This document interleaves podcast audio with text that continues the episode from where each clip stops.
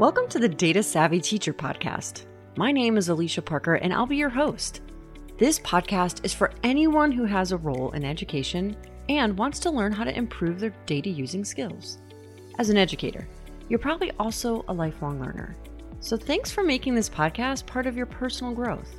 And if you enjoy what you hear, please give it a rating on iTunes or share it with others. This helps more listeners like you find this resource as well. All right, let's get started with today's content. Hey everyone, let's start out today with a short trip down memory lane. Can you think of the worst test you've ever taken? You might have a few to choose from. Bad testing experiences can happen for a whole host of reasons. But in the next few episodes, we're going to talk about how to avoid creating bad testing experiences due to bad tests. When I was in college, I had a professor who wrote the absolute worst test I'd ever taken. There would be multiple choice questions with options a through G instead of a traditional A through D. And some of them would be things like B and C, but not D. And other answer choices would be A and D, but not C. It was ludicrous and illogical. Those tests were frustrating and anxiety producing. And I can't imagine that the data the professor received from those tests was helpful. He always had to curve them because we did so poorly. Now, many teachers write their own tests, myself included. But writing test questions is harder than many people think. There are some general guidelines for how to write test items, and then there are some guidelines for each type of question, like how to write good multiple choice items and how to write good true and false questions. If you write your own tests, do you have some specific things you make sure you do or make sure you don't do when you write items? For example, when I write a test item, I sometimes catch myself asking more than one thing in the question. Now, one of the first good guidelines to follow is to ensure that each question asks only one question and make sure that question is clear. Questions should never be designed to trick students. It should be very clear what it is you are asking. Now, it's okay if the question is difficult. We want to know which students can think at high and complex levels and which need more support to get there. And we use test items to determine just that. But each question needs to only ask one question and not be designed to intentionally confuse or trick students. So let me share a non example.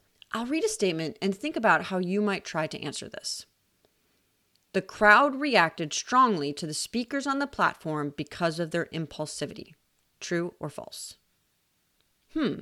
With this question, one student could read it that the crowd is impulsive and another student could read it that the speakers on the platform were impulsive. It's not clear who the their is referring to. Okay, so first best practice is to watch for clarity. Make sure you're only asking one concept in each item. Now, let's talk about guideline number two clues. The way a question is worded, or the answer choices, if multiple choice, shouldn't give the test taker any obvious clues. Let's say you have a multiple choice question, or maybe it's a fill in the blank question, and the question stem is worded like this An example of a red colored fruit is an blank.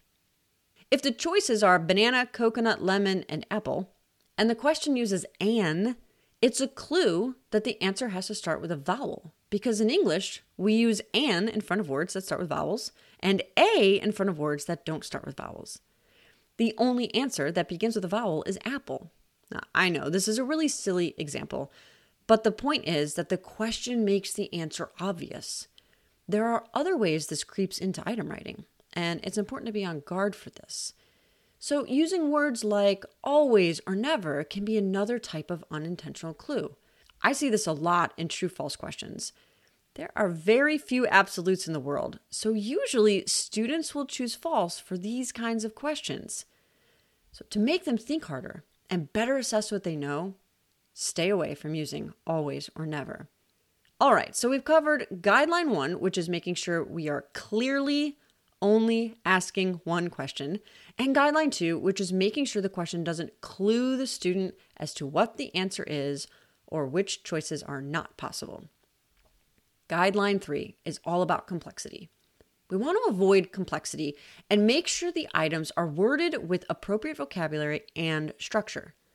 Test items should never intentionally confuse students by using above grade level vocabulary or really complex sentence. Now, if you happen to be teaching English and you are specifically teaching and assessing students on specific high level vocabulary, or teaching and assessing students on how to create or analyze complex sentence structure, that's one thing. But if you're teaching and assessing anything else, you should attempt to write clear, concise sentences that use grade level vocabulary. Okay, so what's grade level vocabulary?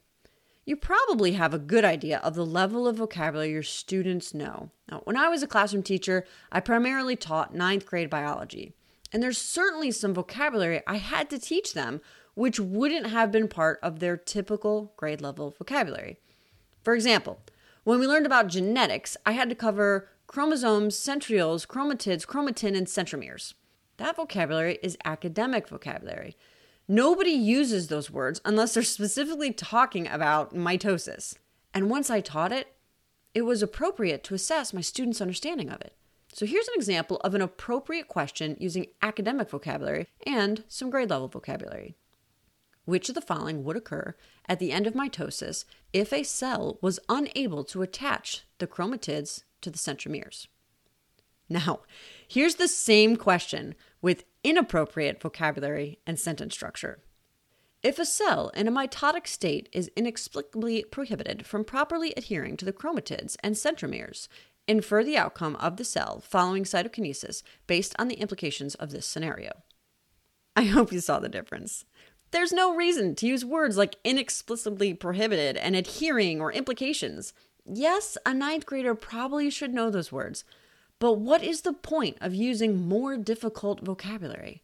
And why make the sentence more clunky and challenging to read? If the student can't understand the question, then it doesn't help a teacher know if the student understands the importance of the chromatids correctly attaching to the centromeres. So, there are three major things to look for when writing test items clarity, clues, and complexity. Clarity is making sure there is one and only one clear question. Watch for unintended clues that will tip your students off as to the right answer without them doing much thinking.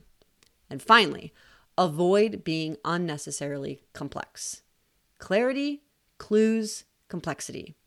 If you apply these guidelines someday when your students are asked to think of their worst test experience, your classroom will not come to their mind. There are several more specific tips on how to write good test items that are specific to those item types, and I'll be covering those in the next few future episodes.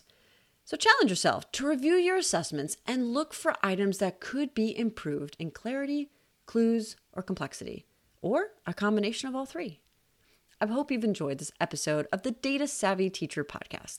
Tune in next week for more tips on writing good test items. And remember, a rating on iTunes gets this podcast seen by more listeners like you. So if you like what you hear, feel free to leave a review or share this with a friend. May the data be ever in your favor.